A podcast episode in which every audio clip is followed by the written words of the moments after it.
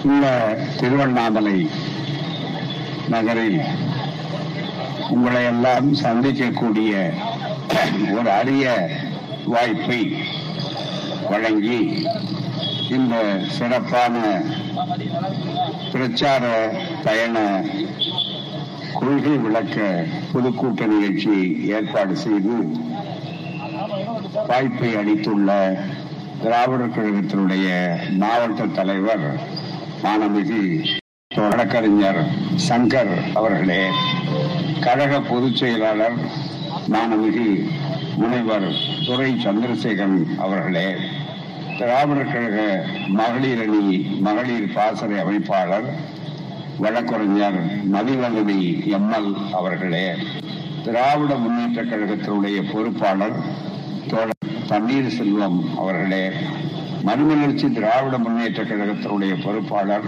வழக்கறிஞர் பாசறை பாபு அவர்களே இந்திய கம்யூனிஸ்ட் கட்சியினுடைய பொறுப்பாளர் தோழர் தங்கராஜ் அவர்களே மனிதநேய மக்கள் கட்சியினுடைய மாவட்ட தலைவர் கலிமுல்லா அவர்களே எஸ்டிபிஐ மாவட்ட தலைவர் முஸ்தாக் பாஷா அவர்களே திமுக பொறுப்பாளர் தோழர் நேரு அவர்களே பொதுக்குழு உறுப்பினர் தோழர் ஜானகிராமன் அவர்களே நன்றியுரை கூட இருக்கக்கூடிய மாவட்ட அமைப்பாளர் தோழர் காமராஜ் அவர்களே மற்றும் சிறப்போடு இங்கே குழுமியுள்ள அனைத்து இயக்கங்களை சார்ந்த பெருமக்களே அருமை நண்பர்கள் செங்கம் இயக்க கழக பொறுப்பாளர்களே ஏனைய பெரியவர்களே நண்பர்களே உங்கள் அனைவருக்கும் அன்பான வணக்கம். இந்த பயணம் என்பது ஒரு நீண்ட பயணமாக நாங்கள் அமைத்திருக்கிறோம். குறிப்பாக இங்கே நண்பர்கள் சுட்டிக்காட்டியதைப் போல அறிஞர் அண்ணா அவர்களுடைய நினைவு நாளான பிப்ரவரி மூன்றாம் தேதி ஈரோட்டிலே இந்த பயணம் தொடங்கி தமிழ்நாடு முழுக்க நான்கு கட்டங்களாக நடைபெறக்கூடிய நிலையில முதல் கட்டம் முடிந்து இன்னும் ரெண்டு நாளில் இரண்டாவது கட்ட சுற்றுப்பயணமும் நிறைவடைய இருக்கிறது.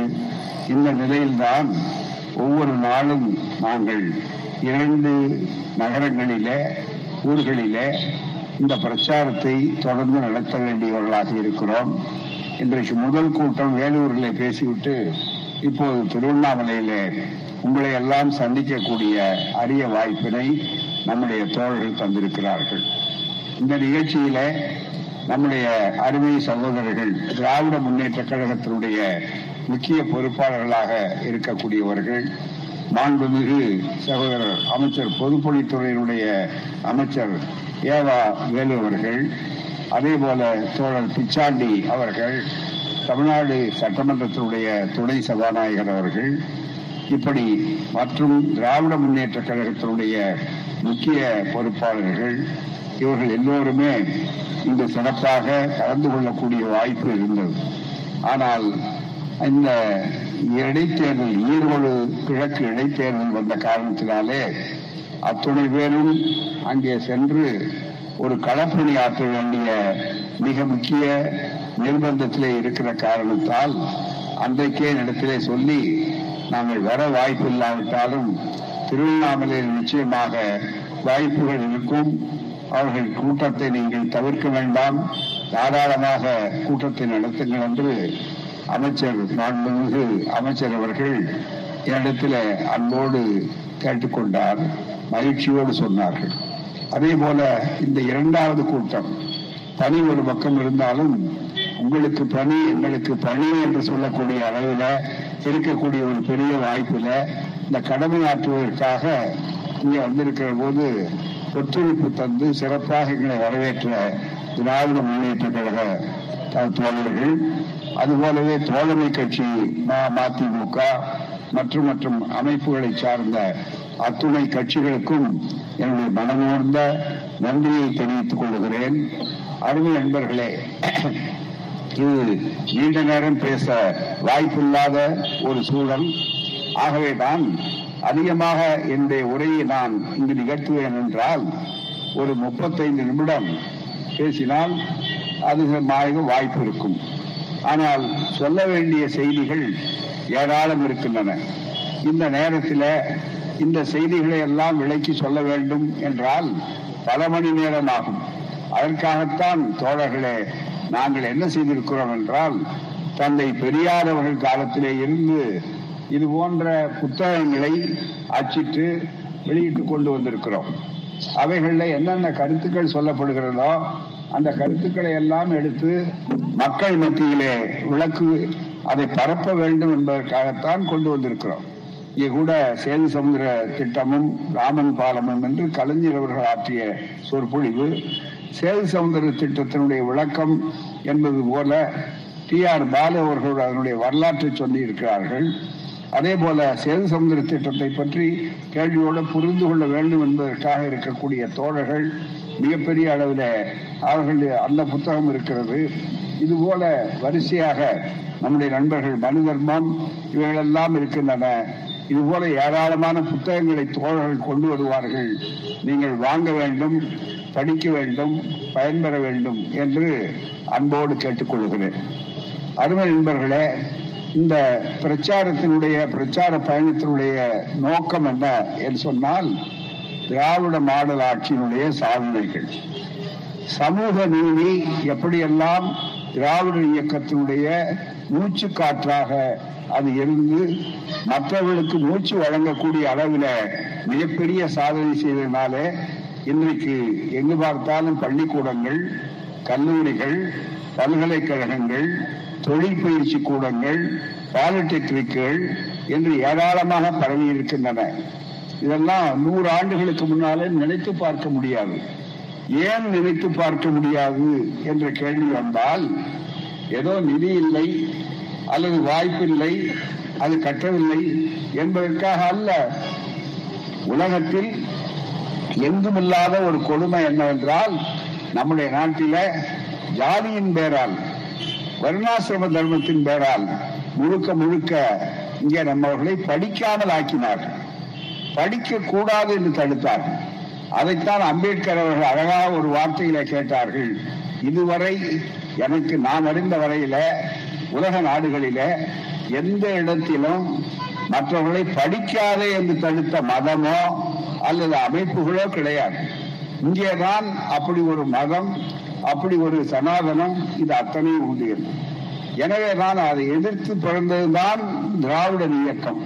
நூறு ஆண்டுகளுக்கு முன்னாலே மிகப்பெரிய அளவுக்கு எங்களுக்கு சமூக நீதி வேண்டும் என்றுதான் அதுக்கு நீதி கட்சி என்றே அதற்கு பெயர் சொல்லக்கூடிய அளவுக்கு வந்ததற்கு காரணமே அதுதான்.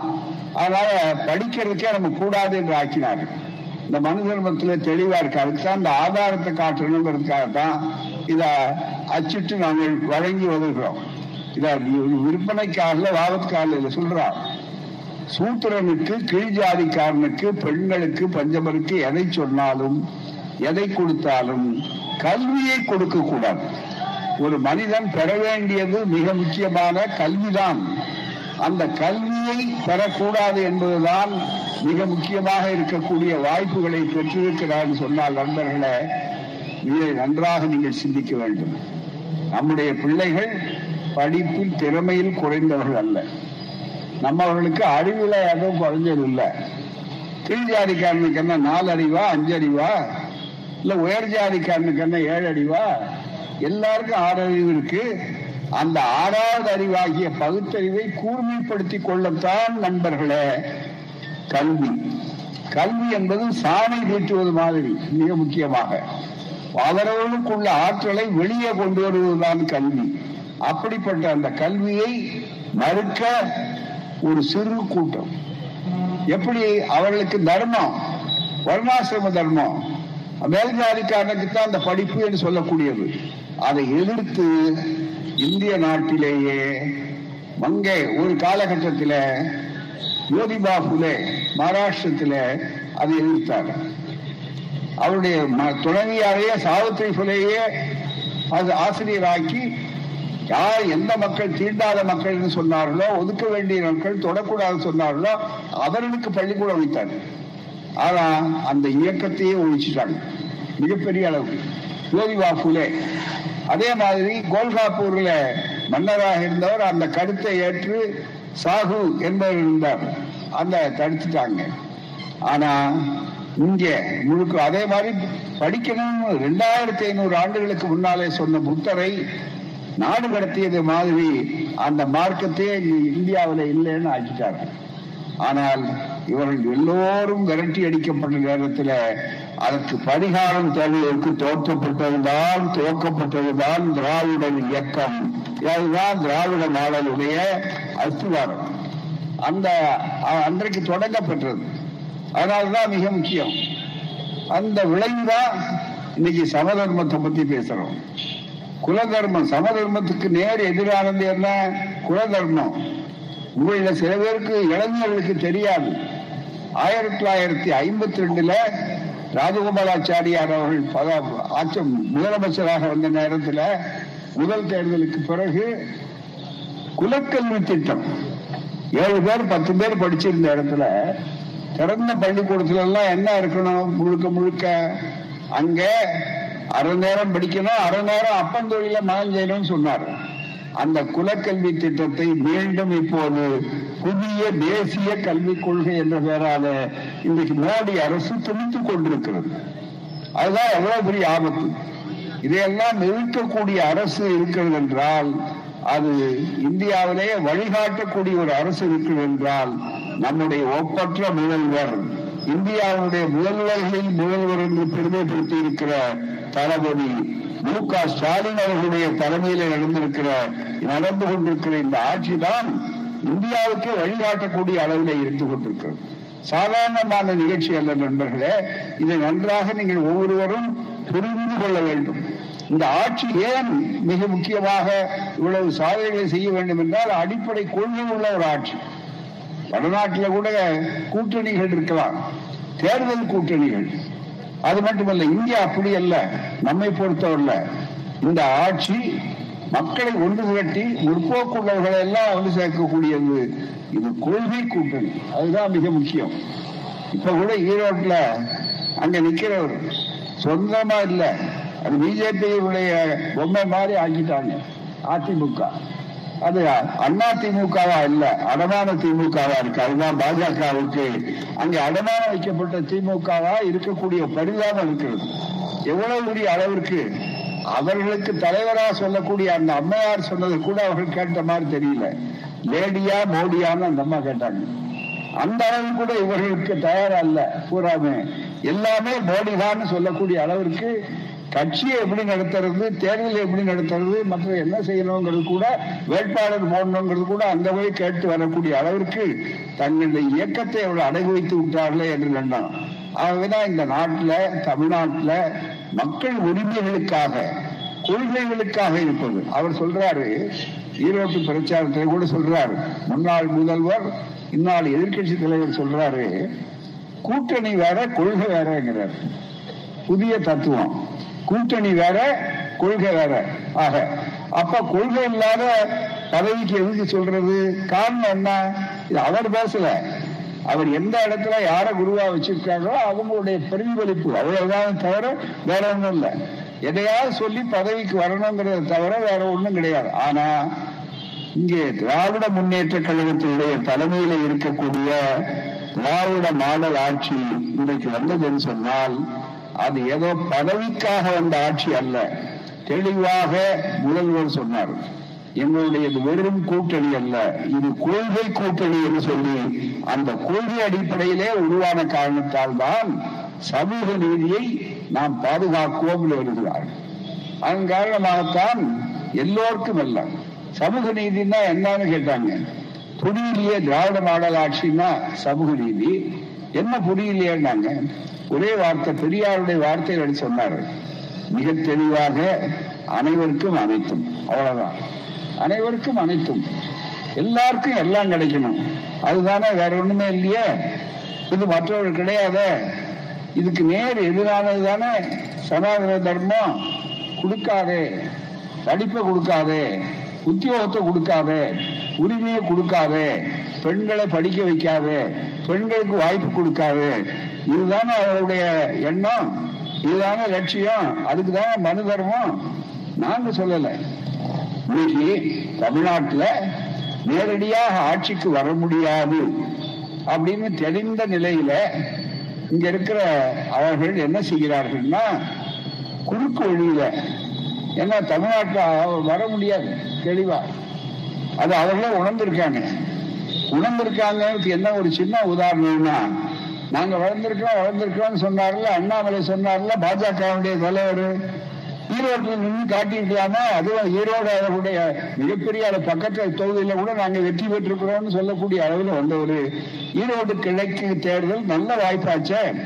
இதை நான் சொல்லல நண்பர்களே இந்தியன் எக்ஸ்பிரஸ்ல தலையங்கத்தில் எழுதியிருக்காங்க ஒரு நல்ல வாய்ப்பு உண்மையாவே உங்களுக்கு செல்வாக்கு இருந்ததுன்னா உண்மையாவே தமிழ்நாட்டில் நீங்க வளர்ந்தது உண்மையா இருந்தா ஈரோட்டில் நின்று உங்க பலத்தை காட்டிக்கலாமே ஆனா இங்க தேர்தல் எப்படி ஆயிருக்குன்னா மிக முக்கியம் இவர் வரலாம் அவர் வரலாம்னு பொம்மலாட்டம் எல்லாம் ஆடி ஒரு கட்சியை நாளா பிரிச்சு நாளா பங்கு போட்டு அதுக்கு அடுத்தபடியா என்ன நினைக்கிறோம்னா இந்த கட்சியை பத்தி கவலைப்படாம நான் வேற எங்கேயோ போவேன்னு சொல்லக்கூடிய அளவுக்கு அவர்களுக்கு அந்த வாய்ப்பை பெற்றிருக்கிறார்கள்.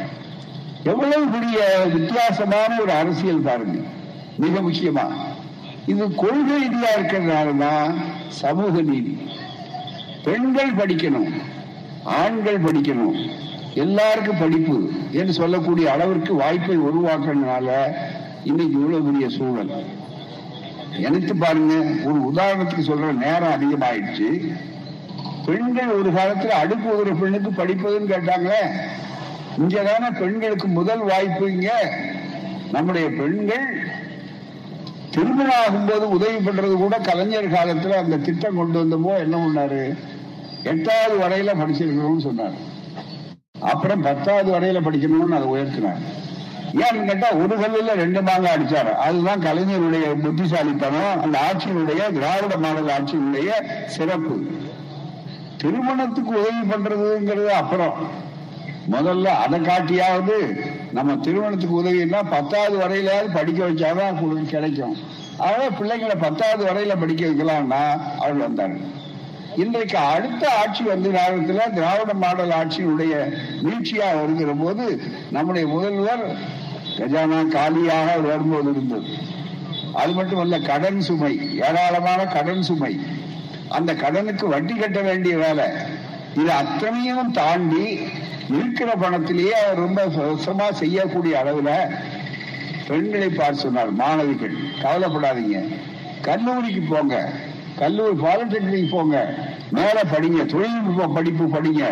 நீங்கள் எத்தனை காலம் படிச்சாலும் ஒரு வீட்டுல நீங்கள் பெண்ணை அனுப்புங்க. ஒவ்வொரு பெண்ணும் படிக்கும் போது ஆயிரம் ரூபாய் அவர்களுக்கு மாதம் தவறாமல் வருதுன்னு சொன்ன ஆட்சி இந்தியாவிலேயே தமிழ்நாட்டில் தான். பன்னிரெண்டு மாதம் பன்னிரெண்டாயிரம் ரூபாய் சரி ஒரே ஒரு பிள்ளைக்கு தான் அவர் குடும்பத்துல அவர் போடல. நாலு பெண் பிள்ளை. நம்ம இருந்தா பெண்ணை பெற்றுக்கிறதுல ஒன்றும் பெரிய பஞ்சம் இல்லையே இங்கதான். கூட பகவான் கொடுக்குறான் பகவான் கொடுக்குறான்னு கொடுத்துக்கிட்டே இருப்பா. அதனால அஞ்சு பெண்ணை பெற்றா அரசனும் ஆண்டின்னு பழமொழி சொல்லி வச்சா.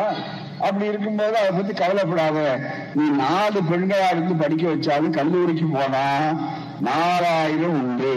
இப்படி சொன்ன ஆட்சி இந்தியாவில் இந்த ஆட்சியை தவிர திராவிட மாடல் ஆட்சியை தவிர வேற இருக்கா அது மட்டும் இல்ல நண்பர்களே இன்றைக்கு ஏராளம் இருக்கிறார் எல்லா துறையிலும். இந்த ஆட்சி வந்தனால காமராஜர் ஆட்சி ஒரு பக்கம் சாப்பாடு போட்டு உணவு படிக்கணுங்கிறது ஊக்கத்துக்காக மிக முக்கியமா. பிள்ளைகளை ஈர்க்கணும். அப்படின்னு உடனே பசி பட்டினிங்கிறது அதுக்காக போகாம இருக்க முடியாது. அதுக்கு வழி என்ன என்று கண்டுபிடிச்ச உடனே அதற்காக இதை வச்சது நீதி கட்சி. தியாகராயர் தான் சென்னையில கார்பரேஷன்ல முதல் முதல்ல பகல்ல சத்தம் உணவு போட்டாரு. ஆனா வெள்ளக்காரன் ஆட்சி அப்ப. அதிகாரம் நமக்கு கிடையாது. நிதி கொடுக்க மாட்டேன்னு சொல்லி நிறுத்திட்டாங்க. அவன் கொடுக்கலன்னு சொன்ன உடனே ஒன்றும் செய்ய முடியாத சூழல் அன்றைக்கு. ஆட்சி மாறி போச்சு. உடனே அதுக்கு பிறகு காமராஜர் ஆட்சியில கடல் உணவு திட்டம் அவர் தீவிரமா செஞ்சார். அதெல்லாம் பெரியார் அவர்கள் தீவிரமா ஆதரித்தார். அதுக்கப்புறம் அதுவும் திராவிட மாடலுடைய இன்னொரு பகுதி மாறுதான். வேற ஒண்ணுமே இல்லை. அதை முடிச்ச உடனே அடுத்தபடியாக கலைஞர் ஆட்சி தொடர்ந்தது. அதுல அது தொடர்ந்த தோடிய திட்டம் எம்ஜிஆர் ஆட்சியில சத்துணவு அதுக்கு பேரு. அதுக்கு அடுத்தது மறுபடியும் கலைஞர் வர்றாரு. ரெண்டு முட்டை போடுவோம். முட்டை வேண்டாங்கிறவங்களா சரி வாழைப்பழம் சாப்பிடு. மிக தெளிவாக சொல்லி பிள்ளைகளுக்கு இப்படி பள்ளிக்கூடத்துக்கு வாங்க வாங்கன்னு சொல்றதுக்கு ஒரு பக்கம் சம்பளம் இல்லை. எல்லா வசதிகள் இது அத்தனையும் கொடுத்து சைக்கிள் கொடுத்து எந்த திட்டமா இருந்தாலும் திராவிட மாடல் ஆட்சியில தான் இது ஒண்ணு ஒண்ணுன்னு வளர்ந்து கொண்டே இருக்கக்கூடிய அளவுல மிக சிறப்பாக இருக்கக்கூடிய இந்த வாய்ப்பை பெற்றார்கள். இன்றைக்கு பாத்தீங்கன்னா தகவலுணவு திட்டத்தோட நிக்கல. இவ்வளவு பொருளாதார நிதி நெருக்கடி இருந்தாலும் கூட இன்றைய ஆட்சியில என்ன விசேஷம்? காலை சிற்றுண்டி எல்லா மாணவர்களுக்கும் அரசு பள்ளியில படிக்கக்கூடிய மாணவர்களுக்கு கிடைக்கிறது. காலை சிற்றுண்டி காலையிலேயே அப்போ. மிகப்பெரிய அளவு காரணம் என்னன்னா நம்ம பிள்ளைங்க நல்ல பிள்ளைகளும் பெண் பிள்ளைகளை பார்த்தீங்கன்னா பாதி பிள்ளைங்க வீட்டுல சரியா சாப்பிடுறது கூட இல்லை வசதி இருக்க வீட்டுல கூட டக்குன்னு போயிடுவாங்க. பிள்ளை தாய்மார்கள் தொடர்ந்துக்கிட்டே வருவாங்க. சாப்பிட்டு போ சாப்பிட்டு போடுவாங்க மயக்கம் வரும். பள்ளிக்கூடத்துல ஆசிரியர் சொல்லிக் கொடுக்கும்போது அவங்களுக்கு வாய்ப்பு இருக்காது. இன்னைக்கு காலை சிற்றுண்டி பிள்ளைகளுக்கு முதல்ல சிற்றுண்டி அப்புறம் கல்வி. வயிற்று பசி தீர்க்கப்படுகிறது. அறிவு பசி கல்வியாக அடுத்தது என்று சொல்லக்கூடிய ஆட்சி திராவிட மாநில ஆட்சியை தவிர வேறு நாடு உண்டா என்று எண்ணி பார்க்க வேண்டும். இப்படி வரிசையா சொல்லிக்கொண்டே போகலாம். மிக முக்கியமா. அந்த ஆட்சிய இன்றைக்கு அதை எழுத்து நீங்கள் வர முடியாதுன்னு தெரியும். ஈரோடு உங்களுக்கு காட்ட போகிறது. அது மிக முக்கியமா. அந்த ஈரோடு அரசியல்ல தனி பேரையோடு உண்டாக போகிறது. சில கட்சிகள் காணாமல் போய்விடுவார்கள். அதுவும் இருக்கும் மிக முக்கியமா. அது ஒருவேளை ஈரோடு தேர்தல் வந்து பல நிலைகள் வரும். அதை பற்றி அதிகம் சொல்ல வேண்டாம். பார்த்துட்டு இருக்கலாம். ஆனா அதே நேரத்தில் நண்பர்களை ஒன்றை உங்களுக்கு சுட்டிக்காட்ட வேண்டும். படிப்பு இப்படி பெருகி கொண்டிருக்கிறது. இன்னொரு பக்கம் பெண்கள் படிக்கிறார்கள். அது மட்டுமல்ல மிகப்பெரிய அளவுக்கு வாய்ப்புகள் பெருகி கொண்டிருக்கிறாங்க. படிப்பு மட்டும் இல்ல பள்ளிக்குழம்போ பள்ளிக்குழம்போன்னு சொன்னதுக்கு பதிலாக இப்ப வளர்ச்சி எப்படி ஆயிருக்குன்னா இந்த ஆட்சியில தலைவாரி பூச்சூட்டி உன்னை பாடசாலைக்கு போயென்று சொன்னால் உன்னை பாட்டு எழுதினார் புரட்சி கவிஞர். இப்ப அப்படி இல்லை. பிள்ளை நீ வரலன்னா ஆசிரியர் அங்க போவார். அதுதான் வீடு தேடி கல்வி திட்டம். நீங்க அது வீடு தேடி கல்வி திட்டம். இதுதான் ரொம்ப தனி சிறப்பு அது மட்டும் அல்ல வீடு தேடி மருத்துவர் போறார் டாக்டர் போறார். ஐயோ அவர் வயசானவர் அவர் போய் ஆஸ்பத்திரியில் பிடிச்சி பஸ்ஸை பிடிச்சி அங்க போக முடியலன்னா நீங்க சொல்லிடுங்க கார்டு போட்டா உங்க வீட்டுக்கு வந்து மருந்தோட வந்து உங்க குணம் பார்ப்பார். இந்த திட்டம் வேற எங்கேயாவது உண்டா? எத்தனை மைலுக்கு அப்பால போக்குவரத்து இல்லாத ஊர்கள்ல வரக்கூடிய அளவிற்கு இது மருத்துவம். மனித வாழ்க்கையில கல்வி சுகாதாரம். இந்த ரெண்டு தானே மிக முக்கியம். அந்த ரெண்டுக்கும் வாய்ப்பை கொடுத்தாங்க. இவ்வளவு நெருக்கடியில இப்படி எல்லாம் சாதனைக்கு மேல் சாதனை நிறைய சொல்லி கொண்டு போகலாம். சாதனைக்கு மேல் சாதனை செய்து கொண்டிருக்கிற இந்த ஆட்சிய எப்படியாவது குறுக்கு சால் விட்டு தொல்லை கொடுத்து மக்கள்கிட்ட ஒரு தவறான எண்ணத்தை உருவாக்கணும். என்ன செஞ்சாங்கன்னு? நீட்டை பத்தி சொன்னாங்களே. உடனே எடுத்துட்டாங்களான்னு கேள்வி கேட்குறீங்க. சட்டசபையில ரெண்டு தடவை தீர்மானம் போட்டிருக்காங்க. அதிகாரத்தை அங்க வச்சுக்கிட்டு இங்க ஒரு ஆளுநர் அதை அனுப்பாம உட்கார்ந்துட்டு இருக்கிறாரு. இன்றைக்கு கூட என்ன சூழ்நிலை?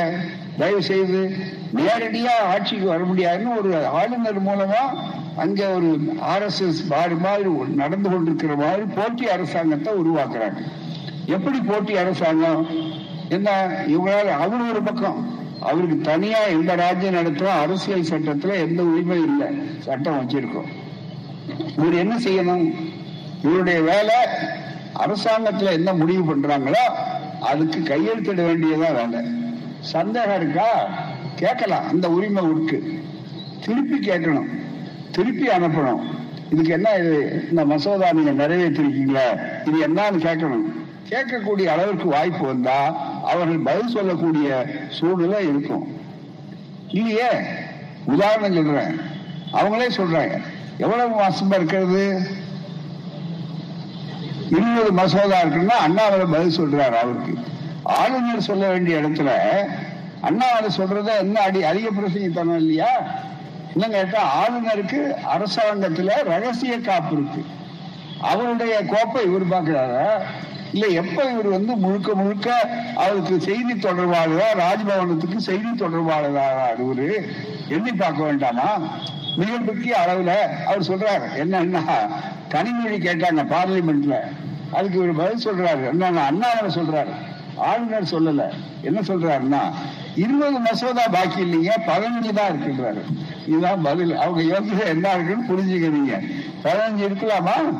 உங்க வேலையாது அது எப்படிப்பட்டது? ஒரு சின்ன உதாரணம் சொல்றேன்.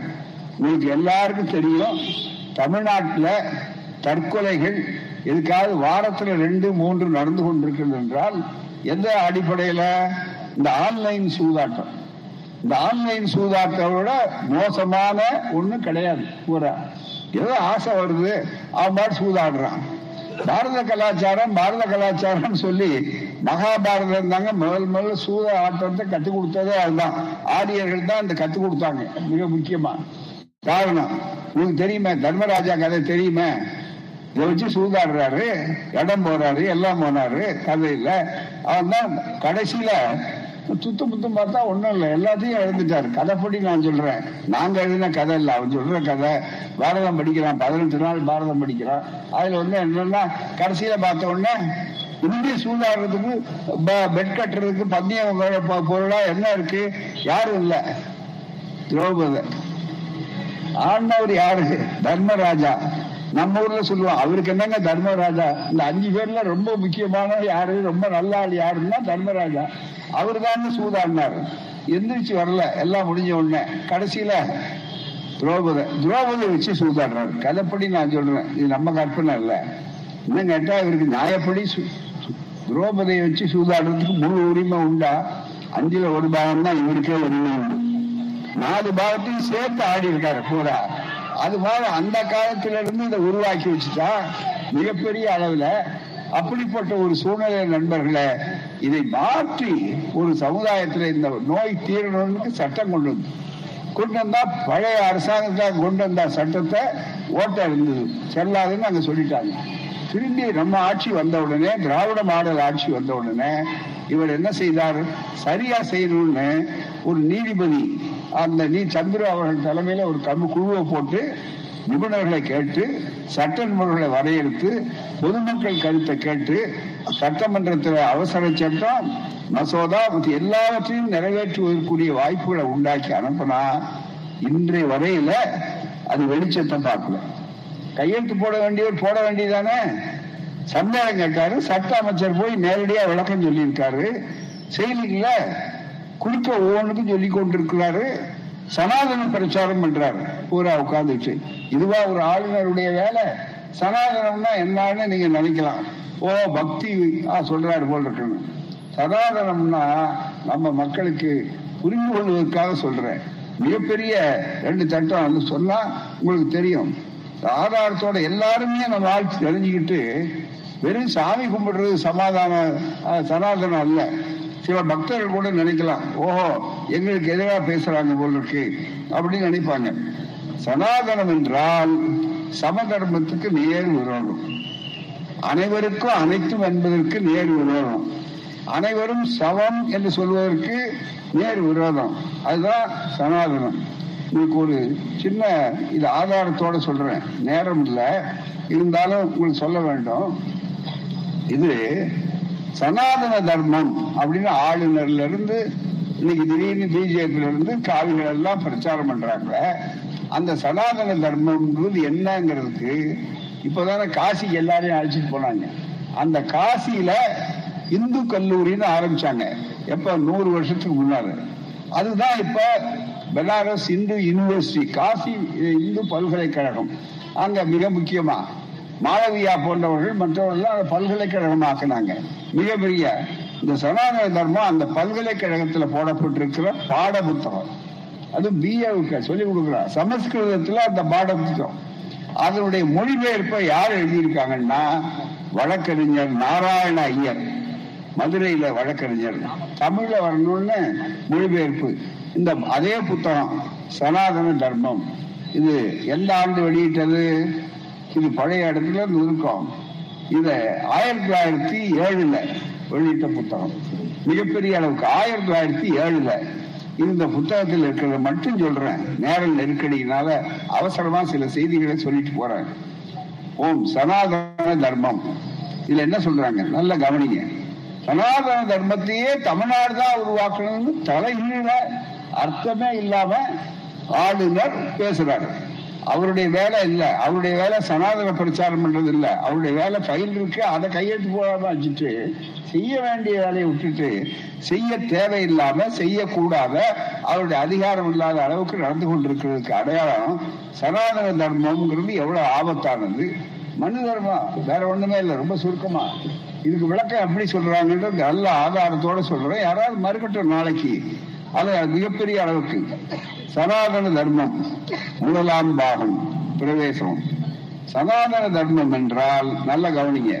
சனாதன தர்மம் என்றால் நித்தியமான மதம் அல்லது புராதான விதி என்று பொருள்படும்.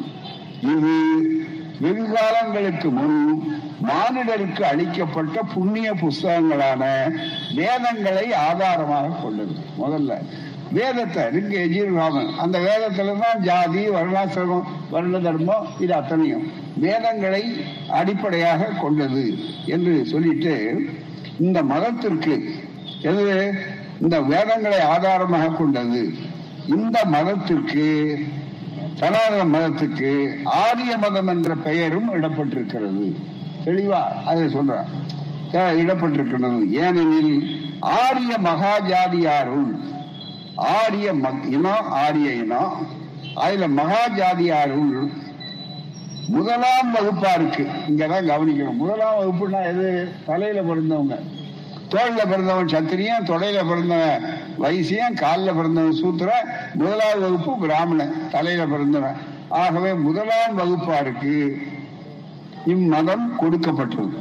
எனவே இந்த சனாதன மதம் யாருக்கு? மற்றவர்களுக்கு அல்ல. முழுக்க முழுக்க அவர்களுக்கு இந்த மதம் கொடுக்கப்பட்டது.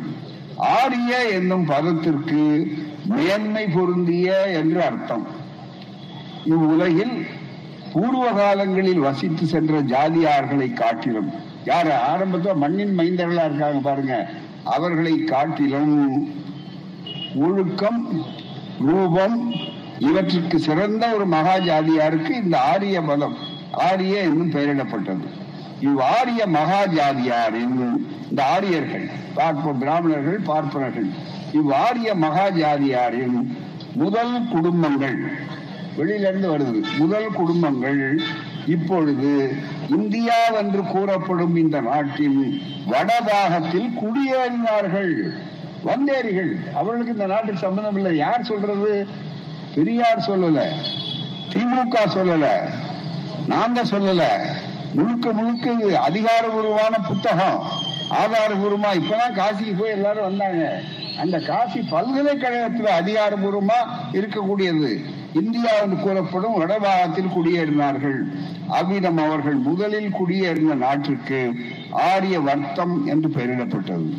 இவ்வளவு தெளிவா நமக்கு சம்பந்தமில்லாத ஒரு விஷயத்தை சொல்லி அதை பிரச்சாரம் செய்து கொண்டு இன்றைக்கு ஆன்லைன் சூதாட்டத்தை இன்றைக்கு வைத்தவனுடைய விளைவாக வாரத்துல மூணு பேர் இறந்து போயிட்டு இருக்காங்க இந்த உயிர் உள்ளது.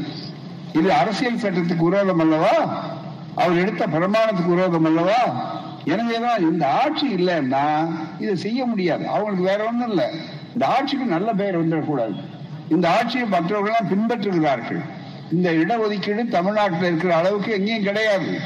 இவர் வந்து பாடுபட்ட பிற்பாடுதான் இருபத்தி ஏழு சதவீதம் இன்னைக்கு அமலாகுது.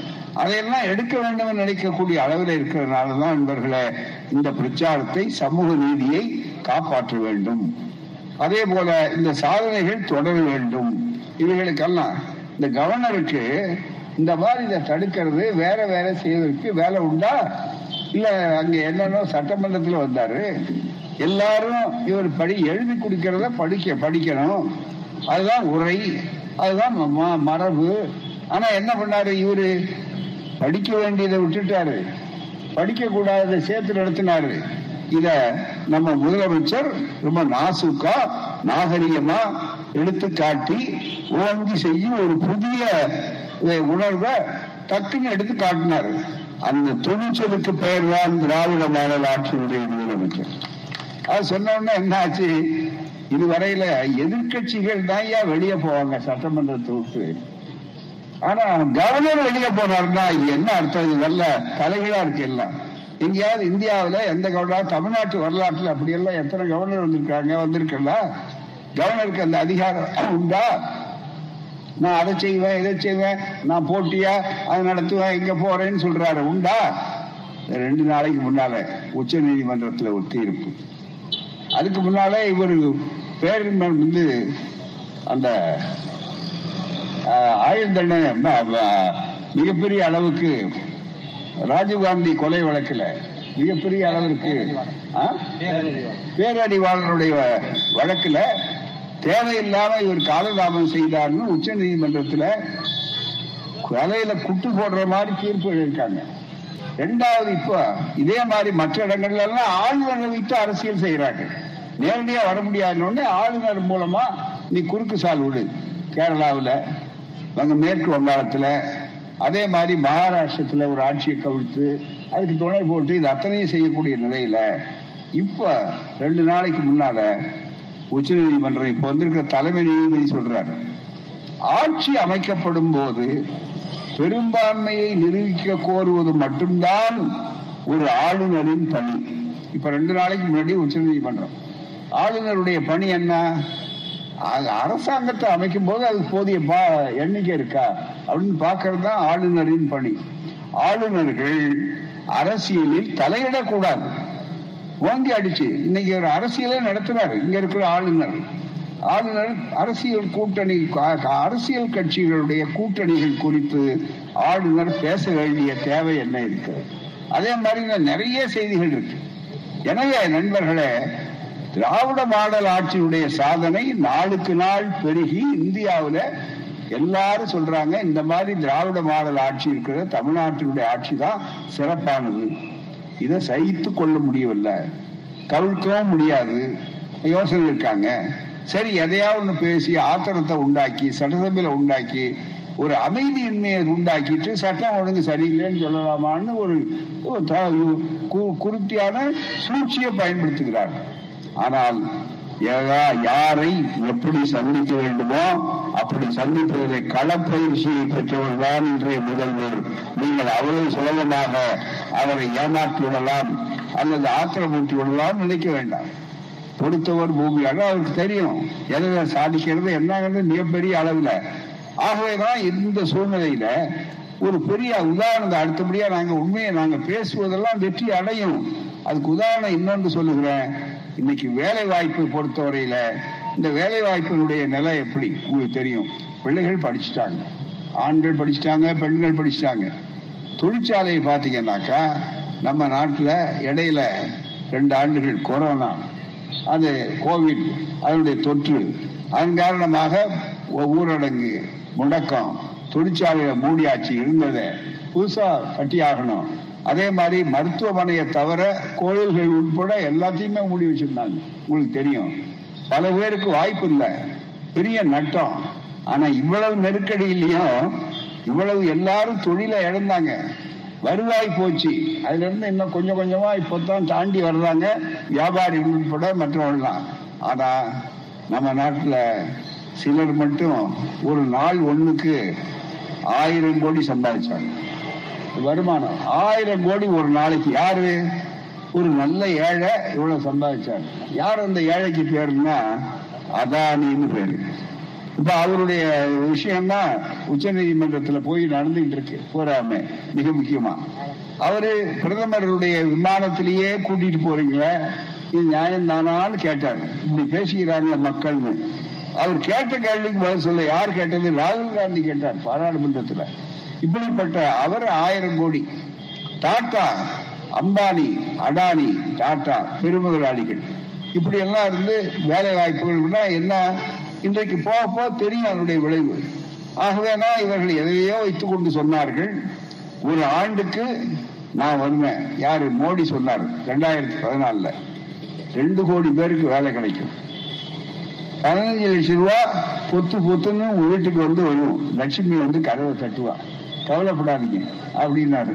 லட்சுமி விலாஸ் பேங்கே காணாது போச்சு. அதான் வேடிக்கை லட்சுமி கதவு தட்டுறது அப்புறம் இருக்கட்டும். அந்த மாதிரி வந்த உடனே பூராமே இவர் என்ன நடந்தது அதுக்கப்புறம்? வேலை வாய்ப்பு என்னங்க? கேட்குறீங்கன்னு கேட்டா அவங்க அமைச்சர் ஒருத்தர் சொல்றாரு. என்ன சொல்றாரு தெரியுங்களா? அது இதுக்கு என்ன பதில் சொல்றாரு? சரி இனிமே போக கொடுப்போம்னு கூட சொல்ல அதெல்லாம் ஜும்லான்னார். ஹிந்தியில. நம்ம ஆளுக்கு ஜும்லான்னா என்ன தெரியும்? ஹிந்தியில சொன்னா அது ஏதோ சிம்லாவுக்கு பக்கத்தில் இருக்கிற ஊர்ல சொல்றாரு போட்டுன்னு நினைச்சா ஜும்லான்னா சும்மா வேடிக்கை தமாஷுக்கு நாங்க அவ்வளவுதான் சொன்னோம். இப்படியா? இதுதாங்க குஜராத் மாடல். இதுதான் ஆரிய மாடல். ஆனா திராவிட மாடல் என்னன்னா சொன்னதை செய்வோம் செய்வதை சொல்வோம் அப்படின்னு போட்டு மாட்டுறாரு. எண்பத்தி ஆறு விழுக்காடு நாங்க சொன்ன தேர்தல் அறிக்கையில நிறைவேற்றிட்டோம் அப்படின்னு. சரி அவர்களுக்கு வேலை கொடுக்கல அந்த வாய்ப்பு இல்லை. சரி தமிழ்நாட்டில் வேலை வாய்ப்பு இருக்க. தமிழ்நாட்டில் நாங்கள் சொல்ற திட்டம் இருக்குது அருமையான திட்டம்.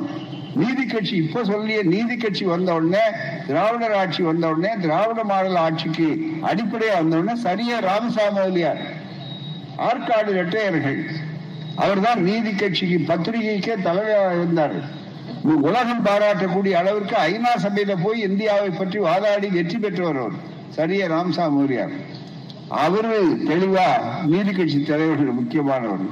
அவர் தெளிவா நூறு ஆண்டுகளுக்கு முன்னால தமிழ்நாட்டுடைய பொருளாதாரம் வளரணும்னா சேது சமுத்திர கால்வாய் திட்டம்னு ஒரு திட்டத்தை உருவாக்கணும். இப்ப இலங்கையை சுத்தி கொண்டு கப்பல்கள் போகுது. ஆனா இலங்கையை சுத்தி கொண்டு போறதுனால எரிபொருள்கள் அதிகம் செலவாகுது. ஃபியூல் நேரம் அதிகமாகுது. ஆனா அது போகாம நம்ம எல்லைக்குள்ளேயே சேது சமுதிர கால்வாய் திட்டம்னு ஒரு தமிழன் கால்வாய் உருவாக்கினா நிச்சயமாக தமிழ்நாட்டினுடைய பொருளாதார வளம் உயர்ந்திருக்கும். தமிழ்நாட்டு இளைஞர்களுக்கு வேலை வாய்ப்பு கிடைக்கும். இந்தியாவுடைய பாதுகாப்புக்கு வழிவகை கிடைக்கும். இது அவ்வளவு சொல்லி இந்த வாய்ப்புகளை உருவாக்குங்க. அப்படின்னு அவங்க திட்டம் கொடுத்தாங்க. அத அறிஞர் அண்ணா அவர்கள் நடைமுறைப்படுத்த வேண்டும் என்றுதான் எழுச்சி நாள் கொண்டாடினார்.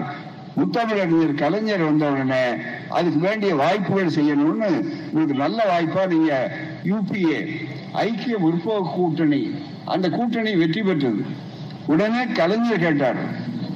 பத்து அமைச்சர்கள் தமிழ்நாட்டில் இருந்த வாய்ப்பு அன்றைக்கு மிகப்பெரிய அளவுல. நம்முடைய தமிழ்நாட்டில் இருந்தே பத்து அமைச்சர்கள் இருந்தாங்க. உங்களுக்கு என்னன்னு கேட்ட உடனே பிரதமர் கேட்டார் மன்மோகன் சிங். எதிர்கட்சி தலைவராக இருக்கார். முதல்வராக கூட இல்ல. நம்முடைய கலைஞர் அவர்களப்ப உடனே சொன்னாரு கப்பல் துறை எங்களுக்கு வேணும் திமுகவுக்கு. எதுக்காக வேணும்னா சேது சமுதிர கால்வாய் திட்டத்தை அப்பதான் அமலாக்க முடியும்னு சொல்லி பொறியாளராக இருக்கக்கூடிய டி ஆர் பாலு அவர்களுக்கு அந்த பணியை ஒப்படைச்சாங்க. அவர் அமைச்சர் ஆனோடனே வேகமா ரெண்டாயிரம் கோடி எப்படி திரட்டுறதுன்னு கேட்டாங்க.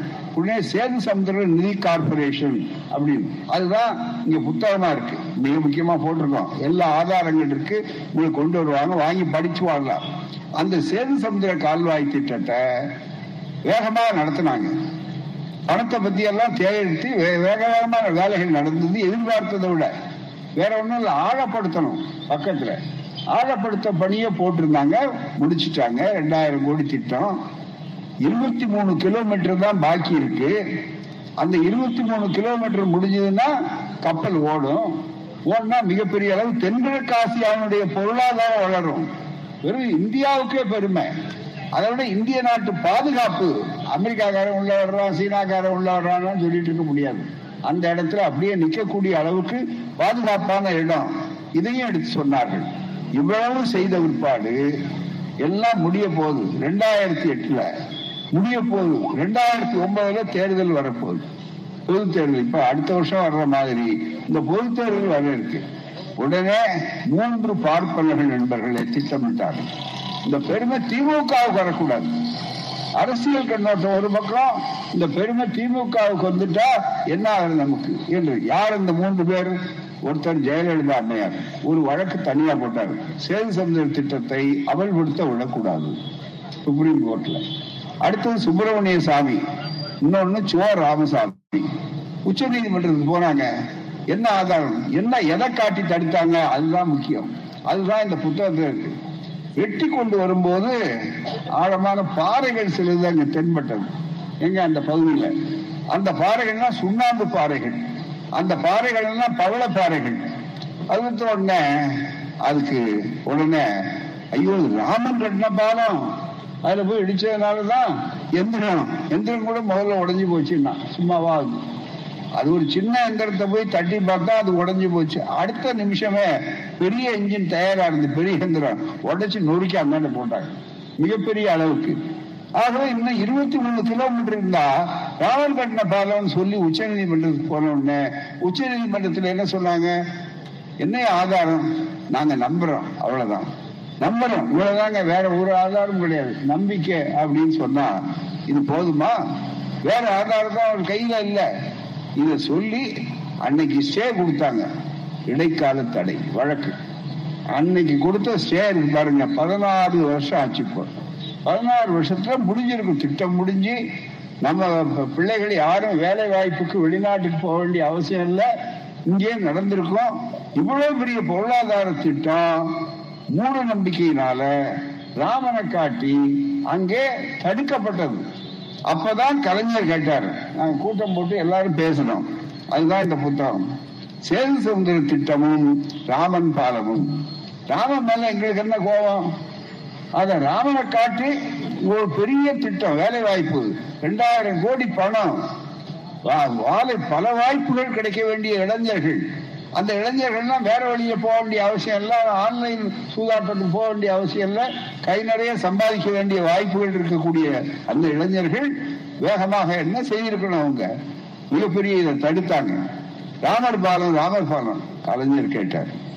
ஏங்க ராமன் பாலம் கட்டினாங்கிறிய ராமன் இருந்த இன்ஜினியரான்னு கேட்டார். எந்த இன்ஜினியரிங் காலேஜ் பட் தப்பு இல்லை. ஏன்னு கேட்டா நீங்களும் நானும் பாலம் கட்ட முடியாது. இன்ஜினியராக இருந்தால் தான் பாலம் கட்டணும். அந்த கேள்வியை கேட்டாரு. உடனே வடநாட்டு சாமியார் உத்தரப்பிரதேசத்து யாரோ ஒருத்தர். அங்க இருந்து என்ன சாமியார்களுக்கு அங்க பஞ்சம் கிடையாது. இப்ப வரிசையா ஜெயிலுக்கு போயிட்டு இருக்கா எல்லா சாமியாரும். ஆயிரத்தி தண்டனை போட்டு. ஏன்னா காரணம் என்ன கிருஷ்ணலீலா நடத்தினேங்கிறான். பூராம. அவரே நான் டைம்ஸ் ஆஃப் இந்தியாவில் வந்திருக்கிற வார்த்தையை சொல்றேன் என்னுடைய வார்த்தை இல்லை பூராம. என்னையா இப்படி நடந்திருக்கேன் சசாராம் பாபுன்னா? பெண்கள் இப்படி நடந்திருக்கேன்னா? அது ஒண்ணு நான் கிருஷ்ணபாவாக அவங்க கோபிகளானாங்க அதான் அப்படின்னு கதை சொல்றேன். பூராம.